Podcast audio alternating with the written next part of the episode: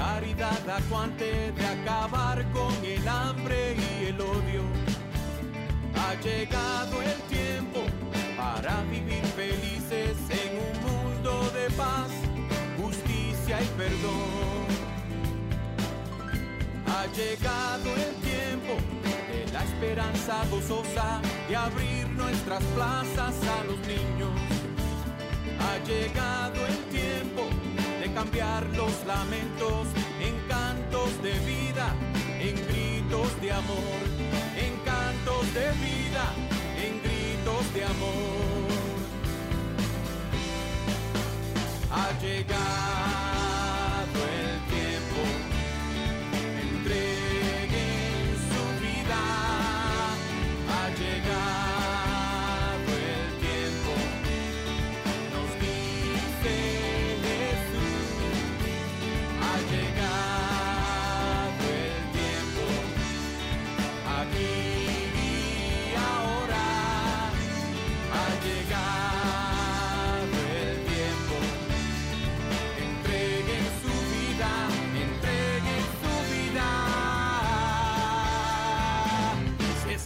quieren seguir.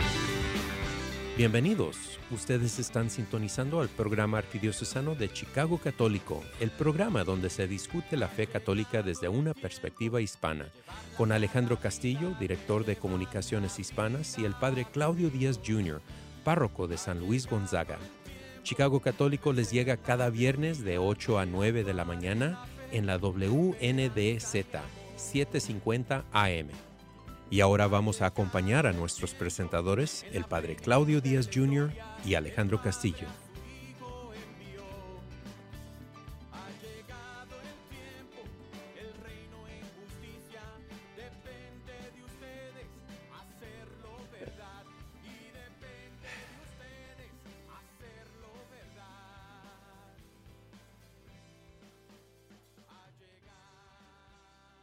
dicen este día?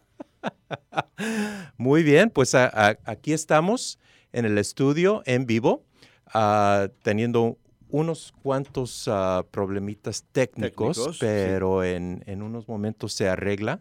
Este, pero, pero para las personas que nos están escuchando o viendo, más bien dicho, ah, de parte de YouTube, aquí estamos en ah, YouTube, ah, raya diagonal Chicago Católico. Así es. Y para las personas que nos están escuchando, también las líneas están abiertas al 312-255-8408, 312-255-8408. Y padre, ¿qué hay de nuevo? Pues mira, este fin de semana tenemos eh, varias cosas eh, eh, sucediendo. Es el tercer domingo de Adviento. Y el tercer domingo de Adviento tiene una cualidad de alegría, de gozo. Eh, el tercer domingo de Adviento señala a lo que va a pasar pronto, o sea, que es el nacimiento de nuestro Señor Jesucristo. Luego entonces es, es un sentido celebratorio, es un sentido de gozo, de alegría. El color litúrgico es el rosado y el rosado pues en realidad es púrpura con blanco, o sea, púrpura con luz. Luego entonces eh, tenemos eh, el tercer domingo de Adviento y adjunto eh, celebramos Nuestra Señora de Guadalupe. este Ah, domingo, el, el 12 de diciembre, este año cayó domingo. Y pues no hay contradicción de términos, puesto que la imagen de la Señora de Guadalupe también es celebratoria y también es una imagen de alegría y, y demás. Entonces, eh, muchas misas, lo que se está haciendo es que se, en las parroquias se está tomando una misa y es la que se asume o se hace una misa, digamos, domingo en la noche. El santuario va a estar de fiesta, Oh, sí. santuario de Nuestra Señora de Guadalupe va a estar de fiesta y, y hay tantas actividades, misas, eh, me imagino que peregrinaciones, ¿verdad? Están, Peregrinaciones. están aceptadas. Eh, La, la antorcha gua- guadalupana, La antorcha padre. Hay, hay, guadalupana. ah, docenas de, de parroquias que participan en eso, que, que empiezan, eh, qué sé yo, como a las 8 o 9 de la noche en peregrinación, eh, caminando, bicicleta, ah, corriendo Ujú. hacia el santuario. ah, con su antorcha y ahí tienen su, you know, la, la llama perpetua. Claro, claro. Y este, eh, reciben una bendición del- desde el santuario y de ahí regresan a sus parroquias. Muchas de ellas, por ejemplo, a Santa Inés de Bohemia, ellos tienen la tradición, empezaron con la tradición de la antorcha guadalupana hace un par de décadas y regresan a tiempo de la misa de la madrugada a las 5 de la mañana. Claro, claro, claro. Así que mucha actividad, muchas cosas buenas sucediendo eh, aquí en Chicago, ciertamente dentro de la iglesia. Y pues es, es el, el continuar, ¿no? El continuar del proceso del Adviento que, que termina pues en la celebración de Navidad y todas las fiestas navideñas. Estás hablando la Sagrada Familia, estás hablando la fiesta de la Epifanía. eh, y si estás en Puerto Rico, después de las vienen las octavitas. Después de la fiesta de Reyes son ocho días más. Y esto pues es interesante porque en ciertos grupos eh, religiosos nacionales, digamos, el árbol de Navidad o el nacimiento se deja hasta la fiesta de la Candelaria el 2 de febrero. Mm. Es una tradición, por ejemplo, entre los polacos. eh, se deja todo hasta el 2 de febrero que se baja todo y entonces es la fiesta de la purificación de, de María. Y eh, es una tradición muy, muy interesante eh, porque para nosotros pues eh, ya vino Navidad y vino el Año Nuevo y vamos, Tú sabes. A an- seguir an- adelante. a- Así, exacto. Ya sea el país y también parte de la iglesia americana. Eh, y, y qué es lo próximo? ¿Y qué es lo próximo? ¿no? Que es la gran pregunta eh, eh, de los Estados Unidos. What's next? Ujú, ujú. Una vez se hace una cosa maravillosa, ok, What else you got? ¿qué más? ¿Qué, ¿Qué más, tienes? tienes? ¿Qué es lo próximo? Entonces, esos grupos no, y entre ellos, eh, recuerdo en Puerto Rico, después de los Reyes Magos, que también era muy grande, eh, ahí casi, casi como Navidad. Eh, eh, y de hecho, la generación de mis padres no recibían regalos en Navidad, se recibían en la fiesta de Reyes. Los reyes eran los que traían los regalos. Oh, sí. Y ya la generación de mi papá, de mis padres, comenzaron muchos de ellos a venir a los Estados Unidos en grandes cantidades. Y entonces está esa polinización de cultura y religión. Y entonces se añade Santa Claus. Oh, sí. Y- pero eso fue para mi generación. Y ahora pues estoy bajo la impresión de, de que todavía se, está Santa Claus y, y la cuestión de los reyes se está convirtiendo en algo ya cultural. Quizás no tanto con el mismo eh, ímpetu y empuje religioso. Pero aún así lo estamos celebrando. Entonces es interesante ver que, que cada grupo pues está celebrando estos días de manera muy especial y muy agradable.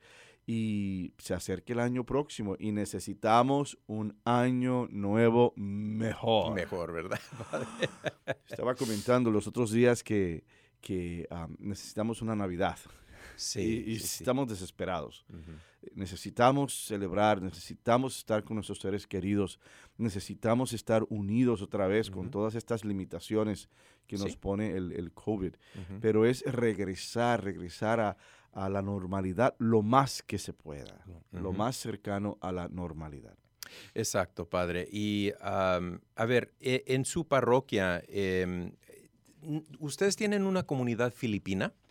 Tenemos una comunidad filipina pequeña, sí. Y, y ellos eh, celebran Sibangabi. Sembangabi. Ah, ok, en, en su parroquia. Ya lo celebraron porque la, la comunidad filipina de la arquidiócesis está muy organizada. Y cuando ellos celebran en Simbangaví, últimamente, no era como en años pasados, donde cada parroquia hacía lo suyo. ¿verdad? Y hacía su Simbangaví, Ujú. ellos decidían el día, el- lo que sea. Eh, ahora lo están haciendo por parroquias, ah, tomando turnos, Ah, qué bien. la fiesta de. Simbangaví. Y, y- y eso pues da una oportunidad a, a que parroquias que tengan muy pequeña presencia, pues los demás vienen. Eh, presencia filipina, los demás vienen a, a compartir. Y, y mi parroquia de Santa Elena, tengo todas las estrellas grandísimas así en el redil de comunión. Una Mm, cosa ujú. muy linda, muy, muy agradable. Y usted también tiene una comunidad polaca. Polaca ¿Y también. que tienen algunas eh, tradiciones eh, Sí, ciertamente. eh, únicas? y estuve hablando con, con ah, mi directora de finanzas, ah, Agnes, y ella dice que, por ejemplo, aquí en los Estados Unidos, Navidad, eh, como que eh, la decoración y el ambiente se empieza desde acción de gracias. Ya empieza esa, esa cosa, ¿no? De los regalos y qué sé yo.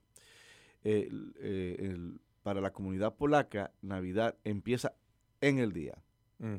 O sea que si vas a montar un árbol un preparativo o algo, se hace en el día o el día antes. Ujú.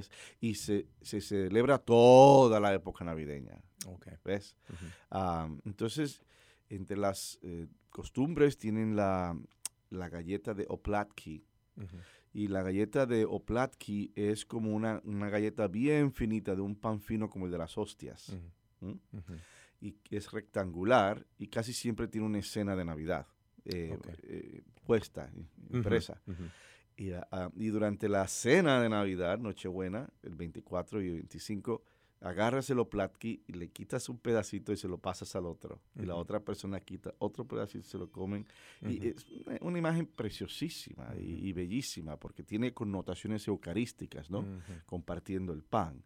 Ah, así que tenemos el oplat- oplatki y hay muchas costumbres. Ellos tienen Ujú. muchas, muchas costumbres y, y yo me siento muy, muy contento de tener la presencia polaca y, y ya pronto eh, con la- el, el- el cierre de la parroquia de San Marcos Ujú. eh, vamos a tener hermanitos y hermanitas de San Marcos en Santa Elena. Ok. Y entonces va a ser una comunidad eh, eh, multicultural. Mm. Ujú. O sea, donde se habla español, donde se habla el polaco, donde se habla el inglés.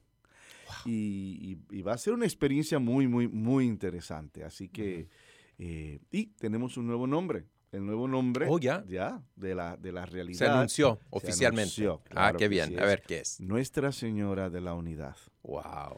Y, y- y nos vamos a referir, por ejemplo, Nuestra Señora de la Unidad en Santa Elena, Nuestra Señora de la Unidad en San Luis Gonzaga. Nuestra Señora de la Unidad en Santo Rosario. ¿Ves?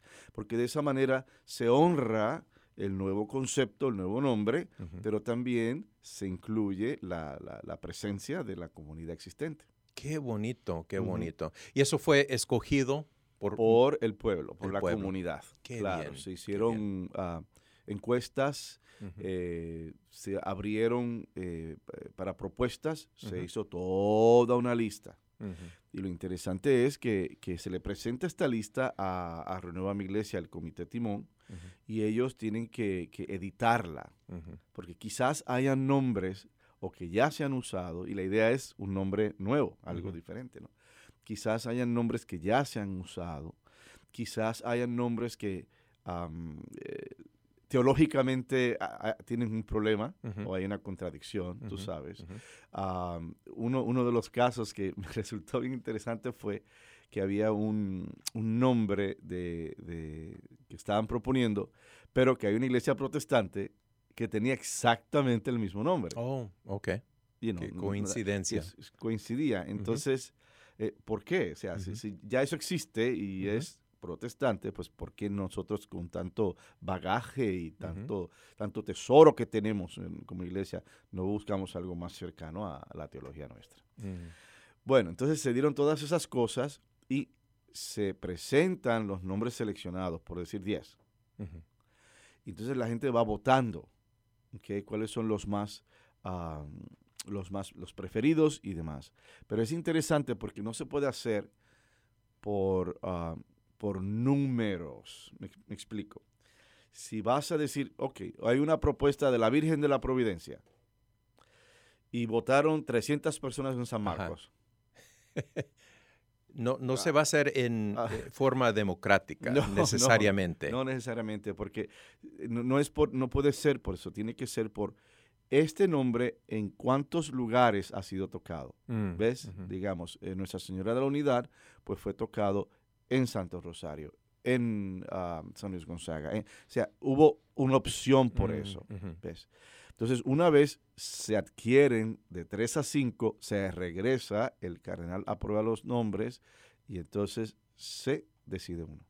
De ahí, ¿cómo se selecciona como un icono eh, o, eh, Bueno, re- ya para el- representar Ya, ya esa eso, Nuestra Señora de, claro, de ya eso el, el párroco, adjunto con, con personas que, que conocen de, de gráfica y de teología, tienen que desarrollar un- una imagen nueva, ya sea un, una imagen, un santo, en este caso de la Virgen, como, como tener una imagen que refleje unidad y diversidad, o por ejemplo un logo. Ujú. Puede ser un logo, Ujú. digamos, eh, tres estrellas eh, unidas, o porque son las tres parroquias que van a quedar. Ándale. ¿Ves? ok. Tres estrellas o tres corazones o, you know, Qué bien, qué bien. Qué interesante muy también. interesante. You know, porque de nuevo hemos eh, mencionado que este, esta iniciativa es histórica eh, aquí en la Arquidiócesis de Chicago y, y porque nosotros como hispanos, pues, ah, you know, llegamos, eh, mi familia llegó en los años 60, entonces ya los nombres de las parroquias ya estaban, Ya ¿verdad? Ya, claro, claro. eh, esta es una oportunidad para nuestras comunidades eh, tomar las riendas y, y- y- y ser parte de ese proceso. Así es, así es. Wow. Mi familia llegó eh, a- en los 60 también, en, a finales de los 50, quizás 59, pero llegamos a New York. Estábamos en New York. Y eh, mis padres se conocieron allá en Brooklyn y allá pues nací y eventualmente pues nos mudamos a la isla. Qué bien, qué bien, qué interesante. Pero de nuevo, ya Los nombres ya estaban. llegaron ya en, en una arquidiócesis o diócesis ya estabe- establecida con... Claro, claro que sí. ¿no? Y, y- y esto eh, corresponde a, a los tiempos que estamos viviendo. O sea, ya las cosas no se pueden hacer como se hacían siempre, siempre, siempre. Tienen que haber unas modificaciones, tiene Ujú, que haber unas concesiones, tiene que haber una apertura al cambio. Así es, padre. Ah, todavía nos quedan un, un par de minutitos. ah, Tenemos un- un- una visita, ¿verdad? En el día de hoy. ¿Oh, sí?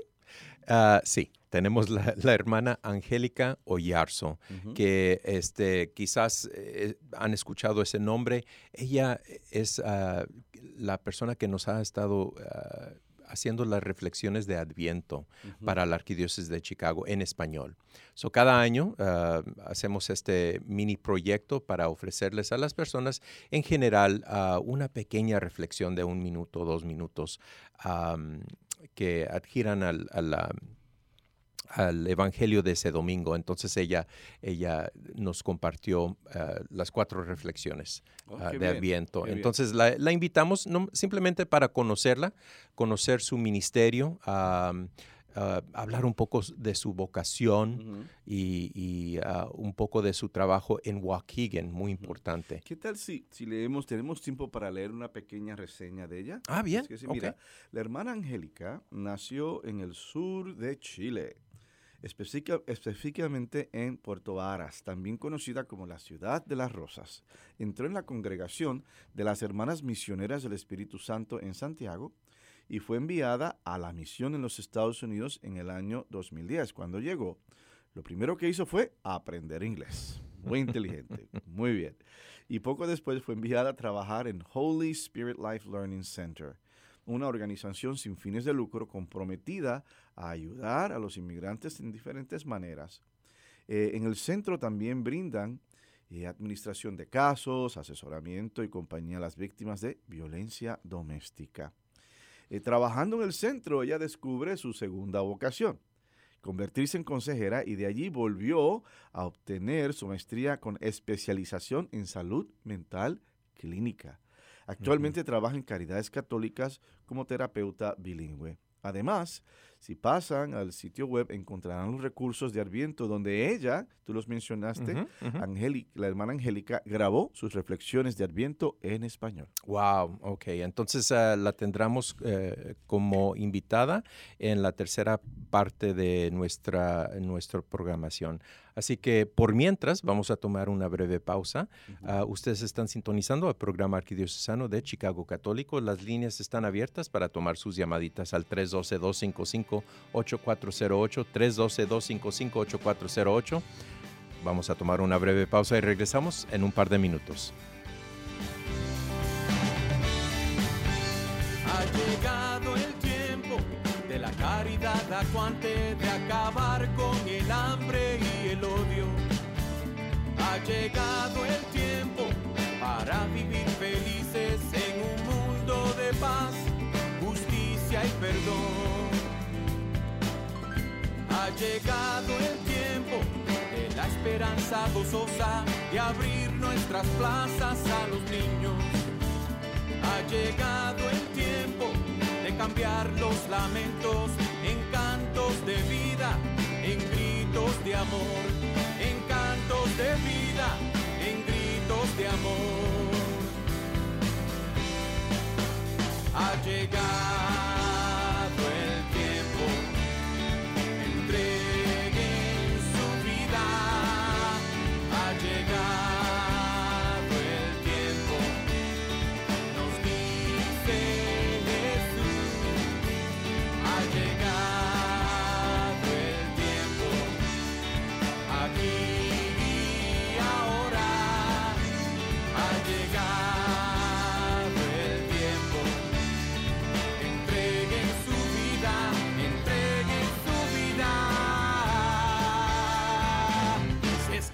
quieren seguir.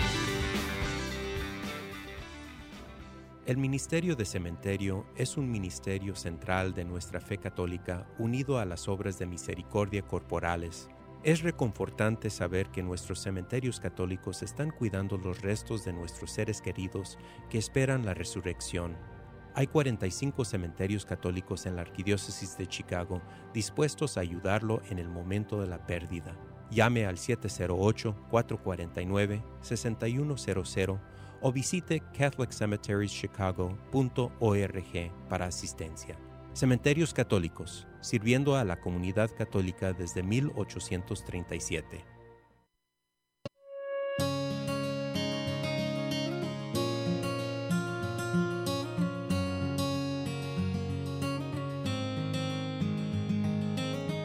Welcome back. Es fabuloso verlos. Dobrze jest znowu być razem. Qué bueno estar juntos otra vez. Después de tantos meses separados, se han levantado los límites de capacidad por la pandemia y queremos darles la bienvenida a todos de vuelta a la iglesia. Podemos rezar juntos otra vez y escuchar cuando nuestros coros eleven sus voces en canción. Hemos estado juntos en espíritu y ahora, cuando estén listos, nuestras puertas están abiertas de par en par. We're here to welcome you back to Catholic Mass.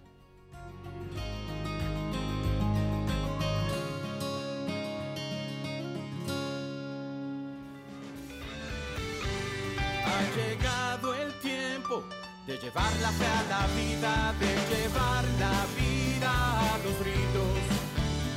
Ha llegado el tiempo de vencer la teoría, de actuar en la fe, esperanza y amor. Ha llegado el tiempo, en la plenitud de la historia, el Padre a su Hijo envió. Ha llegado el tiempo, el reino hacerlo verdad y depende de ustedes hacerlo verdad.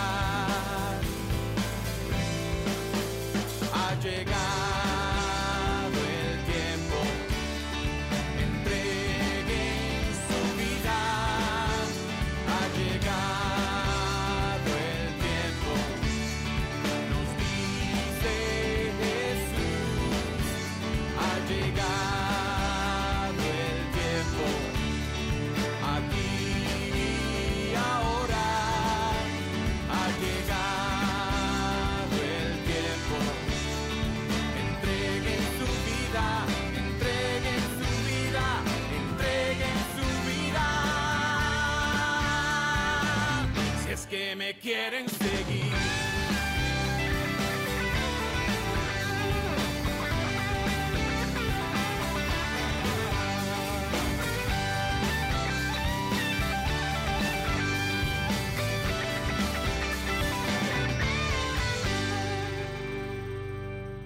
Ustedes están sintonizando al programa arquidiocesano de Chicago Católico. Las líneas están abiertas para tomar sus llamaditas al 312-255-8408, 312-255-8408. Y ahora pasamos a la lectura del Evangelio de este domingo. Lectura del Santo Evangelio según San Lucas. En aquel tiempo la gente le preguntaba a Juan el Bautista, ¿qué debemos hacer? Él contestó, quien tenga dos túnicas, que dé una al que no tiene ninguna, y quien tenga comida, que haga lo mismo. También acudían a él los publicanos para que los bautizara, y él le, y le preguntaban, Maestro, ¿qué tenemos que hacer nosotros? Él les decía, no cobren más de lo establecido. Unos soldados le preguntaron, ¿y nosotros qué tenemos que hacer? Él les dijo, no extorsionen a nadie, ni denuncien a nadie falsamente, sino conténtense con su salario. Como el pueblo estaba en expectación y todos pensaban que quizás, quizá Juan era el Mesías, Juan los sacó de dudas, diciéndoles, es cierto que yo bautizo con agua, pero ya viene otro más poderoso que yo, a quien no merezco desatarle las correas de sus sandalias. Él los bautizará con el Espíritu Santo y con fuego. Él tiene el bieldo en la mano para separar el trigo de la paja. Guardará el trigo en su granero y quemará la paja en un fuego que no se extingue. Con estas y otras muchas exhortaciones anunciaba al pueblo la buena nueva. Esta es la palabra del Señor. este Evangelio tiene eh, una gran, gran profundidad a la luz de lo que estamos celebrando en el tercer domingo de Adviento. Alégrate, regocíjate. En primera instancia vemos la figura de San Juan Bautista, que ya la hemos discutido anteriormente, una figura eh, eh, con una prédica voraz, con una prédica directa, eh, con una prédica profunda. Y vemos cómo los que lo rodean, los que los están siguiendo, comienzan a hacer preguntas, necesitan una dirección, un sentido de dirección. Y este grupo, el primero, ¿qué debemos hacer? Y este es el, grupo general, o sea, la, persona promedio, ¿verdad? Del pueblo en aquel momento.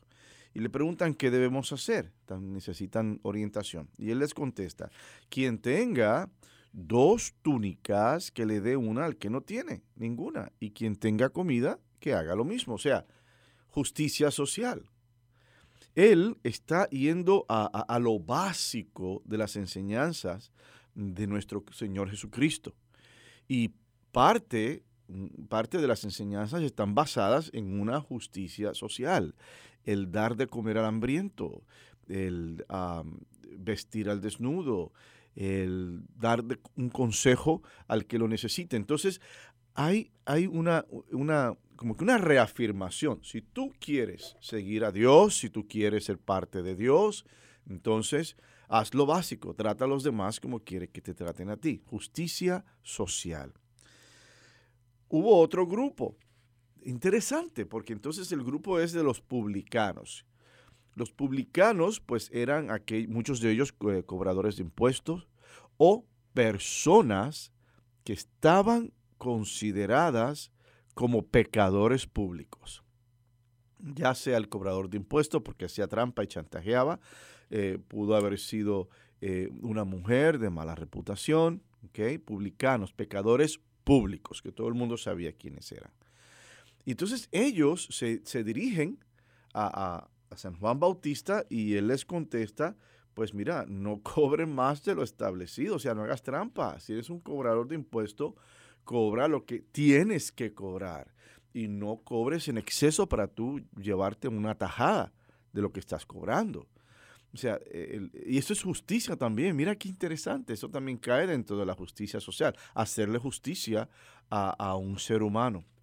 El tercer grupo es el grupo de los soldados. Y recuerden que los soldados no están allí, los soldados romanos, no están en esa área por puro chiste. Ellos están ahí porque les están pagando para controlar las masas y controlar el pueblo.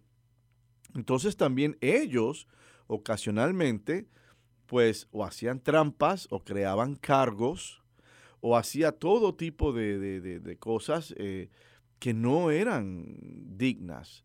Hacían acusaciones para que la persona, a lo mejor si me caía mal el, individuo, yo como soldado tenía la, la potestad de hacer una acusación y hacerle la vida de cuadritos, hacerle la vida imposible. Y, quizás eh, la corrupción llegaba a un nivel eh, en que si tú tenías un cargo, yo estoy presentando un cargo sobre ti, pero si tú me das un poco de dinero, quizás yo puedo eh, eliminar ese cargo. O sea, era el mal uso de la autoridad y el mal uso del poder y del control. Entonces, ¿qué dice San Juan Bautista? Le dice, no extorsionen a nadie. Volvemos a lo mismo, ¿no? Ni denuncien a nadie falsamente, sino conténtense con su salario, porque su salario era una miseria. es como el, salario de, para mí, eh, la gente que trabaja en la policía. Ellos arriesgan su vida y, y, su vida no tiene, ¿cómo puedes tú pagar una vida? ¿Qué tipo de salario vas a dar a una persona que rinde ese servicio? Entonces, en el caso de los soldados, eran salarios miserables y ellos buscaban la manera de hacer más dinero. Y ahí entraban en extorsiones, en falsas acusaciones, etc. El mal, uso, el mal uso de su poder y su autoridad. Y San Juan Bautista es interesante porque él va directamente a la realidad de la persona que le está haciendo la pregunta. A este grupo hagan esto. Este otro grupo no hagan esto. Este otro grupo, o sea, e, e, es como la fe tiene que vivirse dentro de tu contexto, de lo que tú eres. Si eres maestro, si eres camionero, si eres abogado, si eres enfermera, no importa lo que sea, si eres ingeniero de mantenimiento o eres eh, juez de la Corte Suprema, independientemente de lo que sea, tú tienes que vivir tu fe y los valores de nuestro Señor Jesucristo desde la perspectiva de tu contexto. Es como único hace sentido. Es como único hace sentido. Entonces, eh, San Juan Bautista, muy claro en esto. El otro punto de claridad en San Juan Bautista es la identidad. Él sabía quién era. Y claro, tienes eh, en San Juan Bautista un líder, eh, gran predicador, un líder con grandes exhortaciones, un líder con suma sabiduría, y el pueblo que estaba tan desesperado con la cuestión del Mesías, cuando va a venir el Mesías, cuando viene el Mesías, de momento ven este líder, ven este hombre bien puesto, hablando con autoridad, eh, moviendo los corazones para que la gente se bautizara, fíjate, porque eso era otra parte de, del discurso de San Juan Bautista. Él, por un lado, arrepiéntense, arrepiéntense, y por el otro, busquen el bautismo, ¿no? Busquen el bautismo. Y al tener esas dos cosas tan grandes y tan poderosas, la persona promedio que estaba desesperada porque viniera un, Mesías, pues empezó a confundirlo. Y él, con su identidad muy clara, pudo clarificar y decirles, no, no, no, no, no, este, te voy a sacar de dudas, diciéndoles, es cierto que yo bautizo con agua, pero ya viene otro más poderoso que yo, a quien no merezco desatarle las correas de sus sandalias. Eh, muy interesante esto. Él dice, yo los estoy bautizando con agua, pero va a venir otro que los va a bautizar con el Espíritu. Y yo no merezco eh, amarrarle. Recuerden que para tú amarrarle los cordones, un zapato a un niño, eh, tienes que arrodillarte, tienes que bajar cabeza, ¿no? Es la posición normal para si el niño está de pie. Entonces, él está diciendo, yo no, merezco estar en la presencia de este individuo. No, no, no. ¿Por qué? Porque él sabía quién era ese individuo, el Mesías, el Hijo de Dios, el esperado.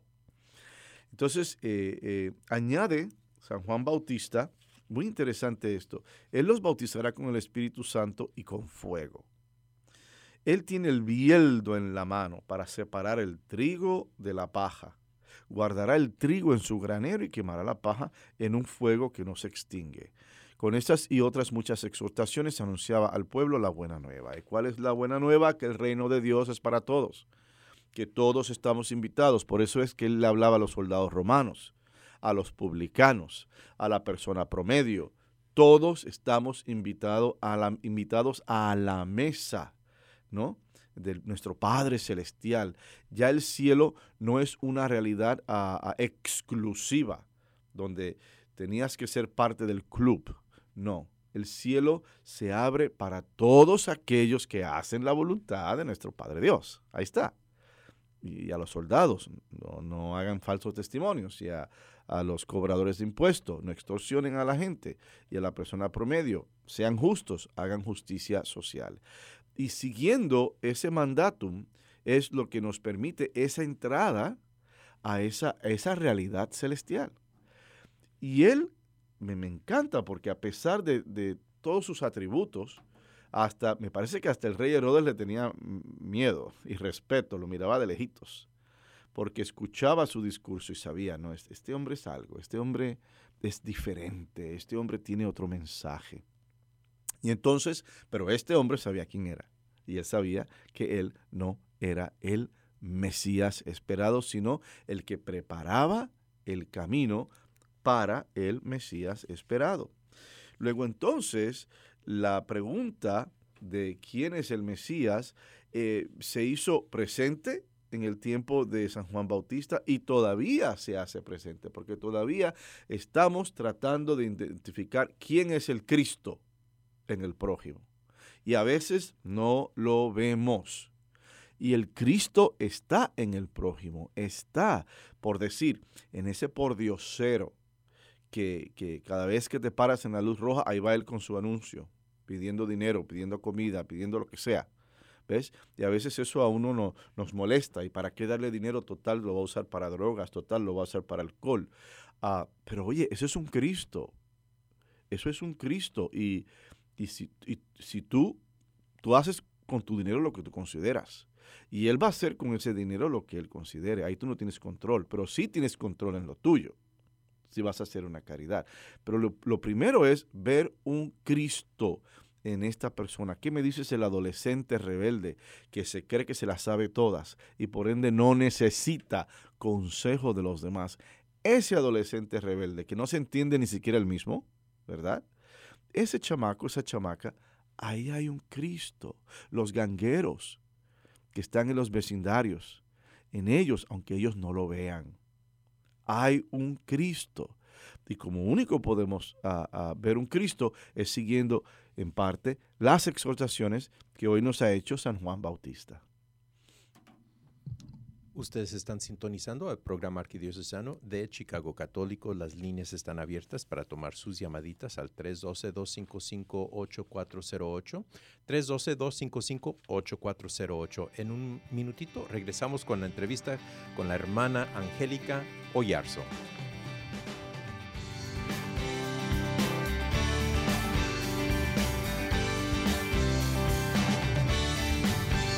Ha llegado el de la caridad acuante, de acabar con el hambre y el odio.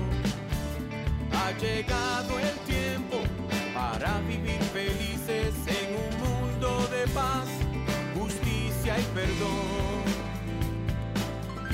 Ha llegado el tiempo de la esperanza gozosa de abrir nuestras plazas a los niños. Ha llegado el tiempo cambiar los lamentos en cantos de vida, en gritos de amor, en cantos de vida, en gritos de amor. Ha llegado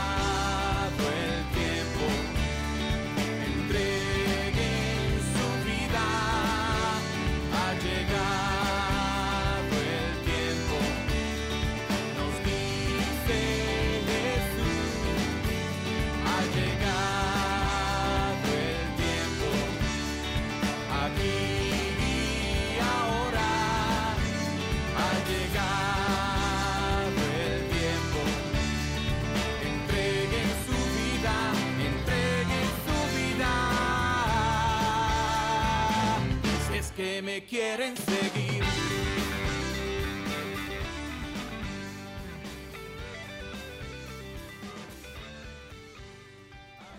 El Ministerio de Cementerio es un ministerio central de nuestra fe católica unido a las obras de misericordia corporales. Es reconfortante saber que nuestros cementerios católicos están cuidando los restos de nuestros seres queridos que esperan la resurrección. Hay 45 cementerios católicos en la Arquidiócesis de Chicago dispuestos a ayudarlo en el momento de la pérdida.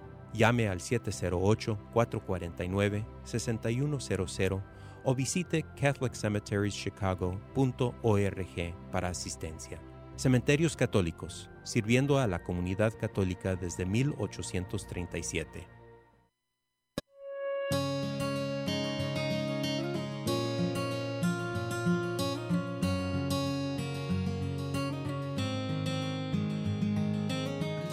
Welcome back.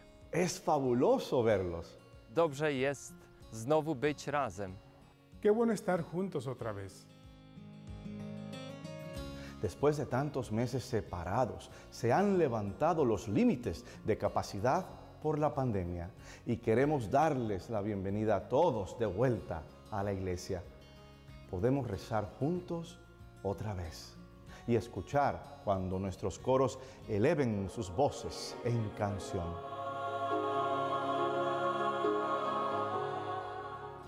Hemos estado juntos en espíritu y ahora, cuando estén listos, nuestras puertas están abiertas de par en par.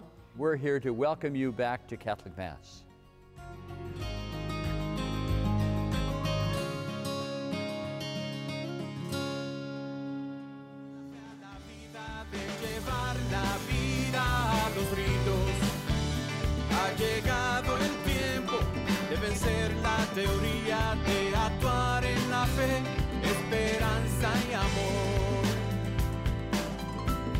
Llegado el tiempo, en la plenitud de la historia, el Padre a su Hijo envió. Ha llegado el tiempo, el reino en justicia depende de ustedes hacerlo verdad y depende de ustedes hacerlo verdad. Ha llegado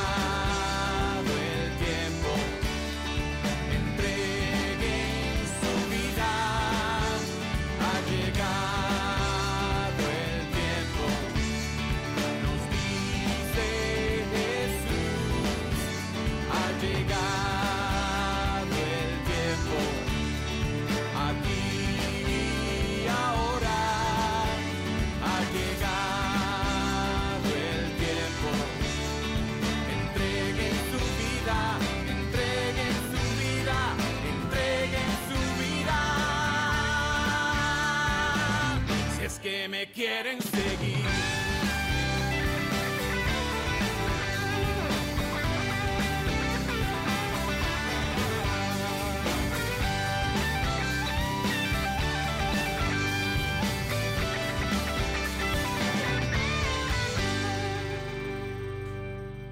Ustedes están sintonizando el programa arquidiocesano de Chicago Católico. Estamos ah, tratando de comunicarnos con la hermana Angélica. Por mientras, regresamos a la reflexión del Padre Claudio. ¿Cómo no? Luego entonces, hermanas y hermanos, un elemento fundamental en este evangelio es la espera. Mira cómo la gente está esperando el Mesías, espera. Y en un momento dado, pues hasta se confunde pensando de que San Juan Bautista, pues era el, esperado, el individuo, el Mesías. El Adviento es precisamente eso, es una temporada de espera. Y en medio de nuestra experiencia humana, de nuestra historia como la conocemos en su desarrollo, esperamos nuestro Mesías. Todos esperamos ese Mesías. Nos envolvemos de gloria púrpura al principio. Encendemos la vela semanalmente hasta que llegue el día especial. Asistimos a los diferentes servicios religiosos de Adviento y consultamos el sacramento de la reconciliación. Damos limosna, damos regalos, tarjetas, nos preparamos y esperamos. Esperamos a este niño. Esperamos a este místico corderito para que quite los pecados del mundo. Y si bien puede haber dificultades en nuestra vida, eh, decepciones, injusticias y tristezas, sabemos que la realidad es más grande de lo que vemos. Y sabemos que fuimos creados para un gran propósito. Y en este tercer domingo se enfatiza la alegría cristiana. La alegría cristiana es algo más completo y profundo que simplemente permitir que las circunstancias definan quiénes somos y para qué fuimos creados. La alegría cristiana proviene de la conciencia de que nada nos alejará de Dios. La alegría general depende de lo de afuera. O sea, yo estoy contento porque me están celebrando mi cumpleaños y hay un pastel y hay canciones y hay regalos. Las personas, el pastel, las canciones, los regalos me hacen sentir alegre. O sea, la alegría viene de afuera.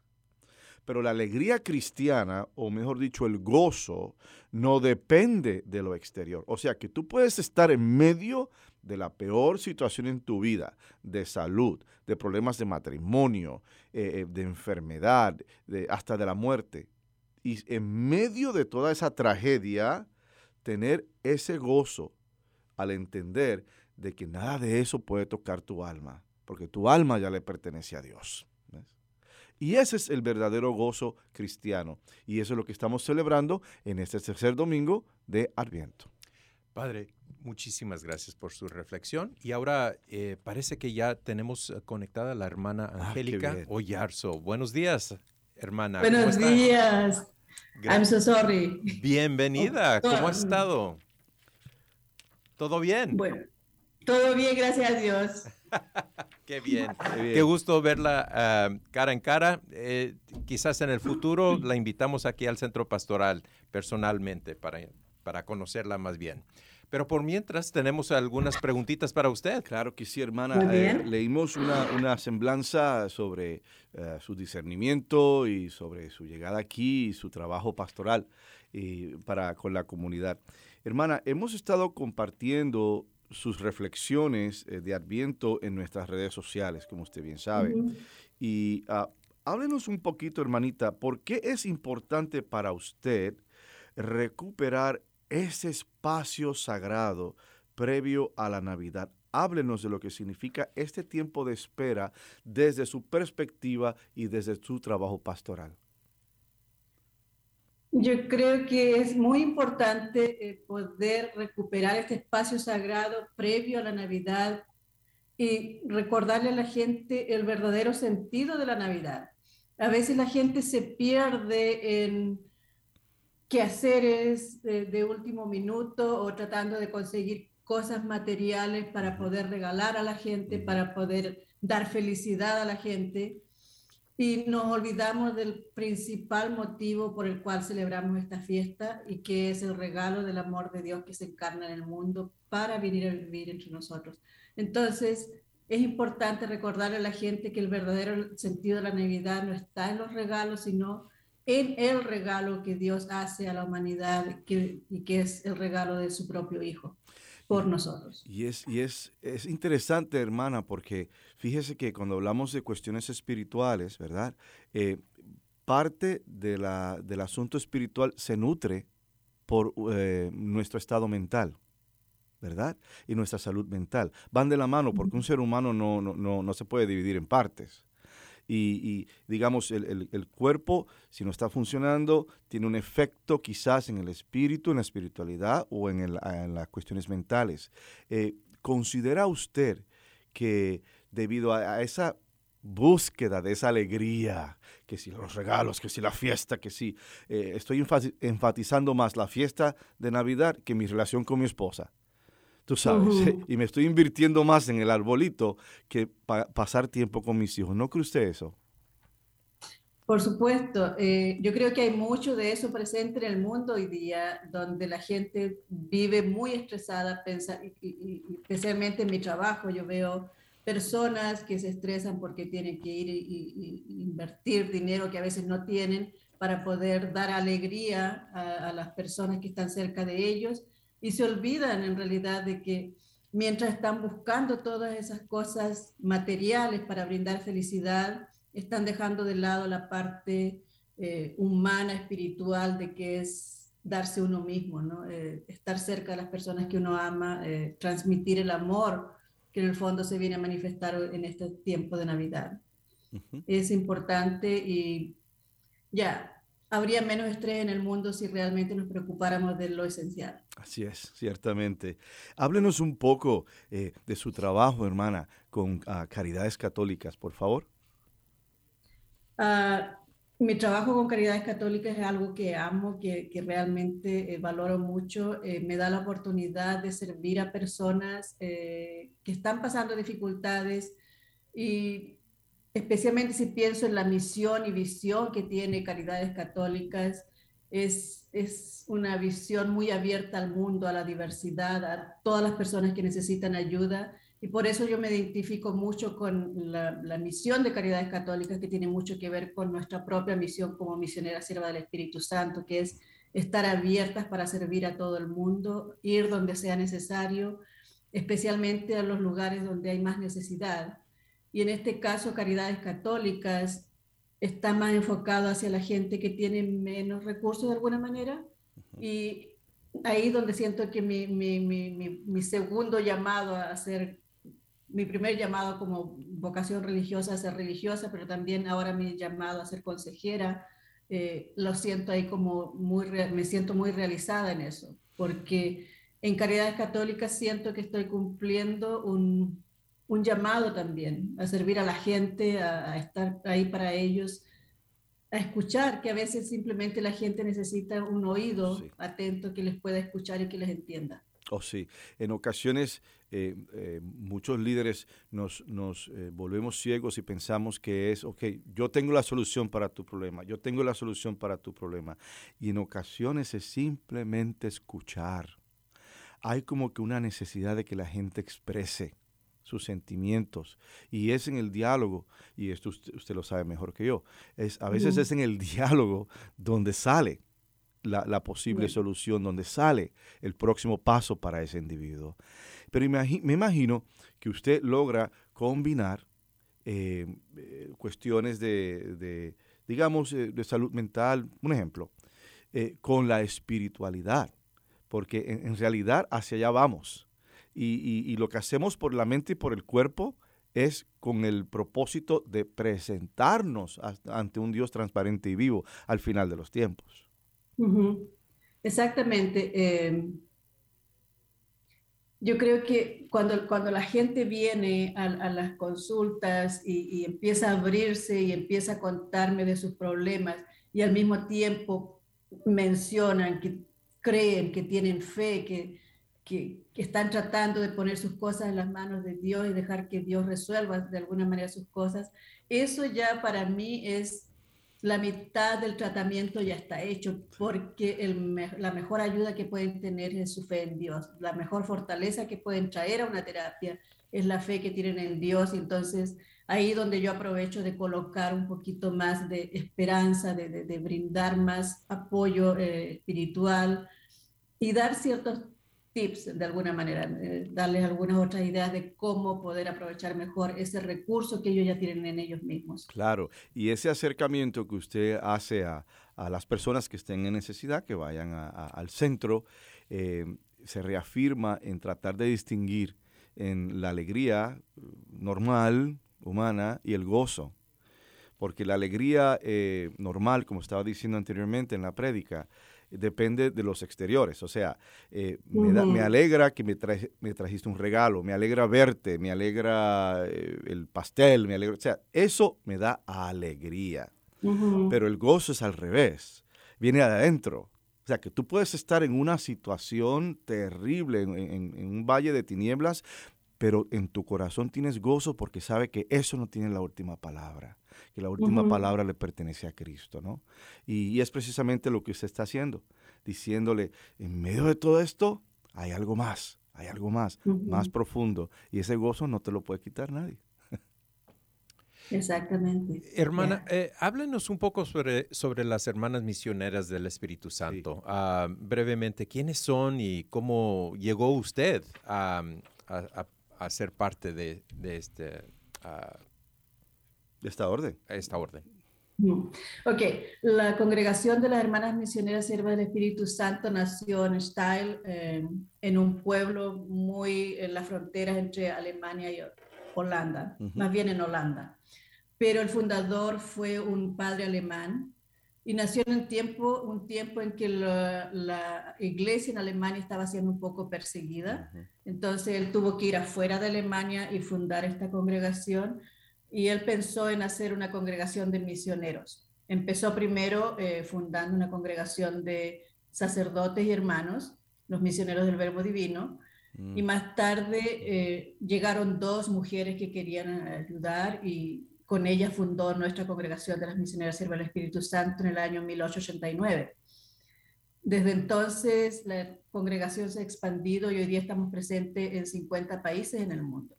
Somos más de 3.000 hermanas misioneras siervas del Espíritu Santo alrededor del mundo y también tenemos la rama de hermanas contemplativas, las hermanas rosadas, si es que han Mm. escuchado por ahí y también están acá en los Estados Unidos. Eh, yo entré a la congregación en Chile Ujú. prácticamente entré dos veces. Entré en el año 18 19 1992 y después eh, de un tiempo salí, pero volví en el año 2000, 2001 actually. Y, de- en el 2010 fue enviada a los Estados Unidos porque nosotros tenemos la posibilidad de en nuestro, cuando hacemos votos perpetuos de elegir tres países donde queremos ir, en realidad yo no elegí venir a Estados Unidos, la congregación me sugirió, porque yo quería ir a un país de habla inglesa, mi primera inclinación fue ir a un país africano. Eh, después mi segunda inclinación era haber, ido a las Islas Fiji, porque ahí también tenían escuelas y se trabajaba con educación. En Chile yo era maestra. Eh, y bueno, la congregación, los líderes, las líderes de la congregación decidieron mandarme a los Estados Unidos y por eso yo llegué acá a los Estados Unidos. Pero acaso no es como funciona siempre. Uno más o menos tiene, ¿verdad? Una idea y viene el Espíritu Santo, interrumpe la vida y por aquí vamos. Ya. Y, en realidad ha sido una muy hermosa experiencia la que he vivido aquí. Me ha dado la posibilidad de conocer gente muy hermosa eh, he trabajado, eh, primero estuve trabajando en un centro que trabajaba con inmigrantes. Mi pasión en realidad es estar cerca de nuestra propia gente y, de ayudarles. Y, no sé si lo hemos mencionado, pero usted trabaja en Waukegan, ¿verdad? Sí. Sí, ok, en Waukegan, en la parte norte de la arquidiócesis. Se está haciendo tanto por nuestra comunidad hispana en Waukegan. Es, es un pequeño Chicago latino, de verdad. Yes. E, e, es, cierto, es, hay mucha una población muy grande de hispanos en Waukegan y, bueno, principalmente mexicanos, que son los que me ha tocado a mí trabajar. Y solamente nos queda un minutito, ah, hermana, pero digo, usted vino aquí a los Estados Unidos, aprendió el inglés, uh, la asignaron a, a, trabajar con los inmigrantes. Usted vio una necesidad para asistirlos en una manera mejor, regresó a la escuela para recibir su maestría y ahora lo sirve en una capacidad profesional. Eh, le agradecemos mucho, hermanita Angélica, que se haya tomado el tiempo para estar con nosotros. Tiene las puertas abiertas para venir aquí cuando usted lo necesite y lo desee. Y que tenga un gran adviento y una Navidad luminosa. Igualmente para ustedes, que el Señor les bendiga y les traiga mucha alegría y la paz que siempre buscamos para todo el mundo. Gracias, hermanita. Alejandro, Gracias. de lo bueno se da poco. Así que vayan a la iglesia este domingo y le decimos chao.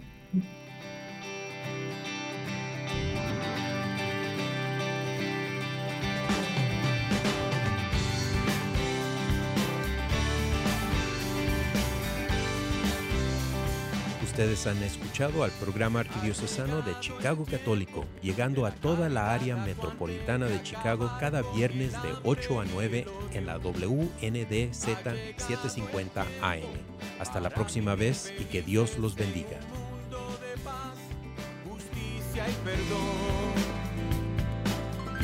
Ha llegado el tiempo de la esperanza gozosa de abrir nuestras plazas a los niños ha llegado el tiempo de cambiar los lamentos en cantos de vida, en gritos de amor, en cantos de vida, en gritos de amor. Ha llegado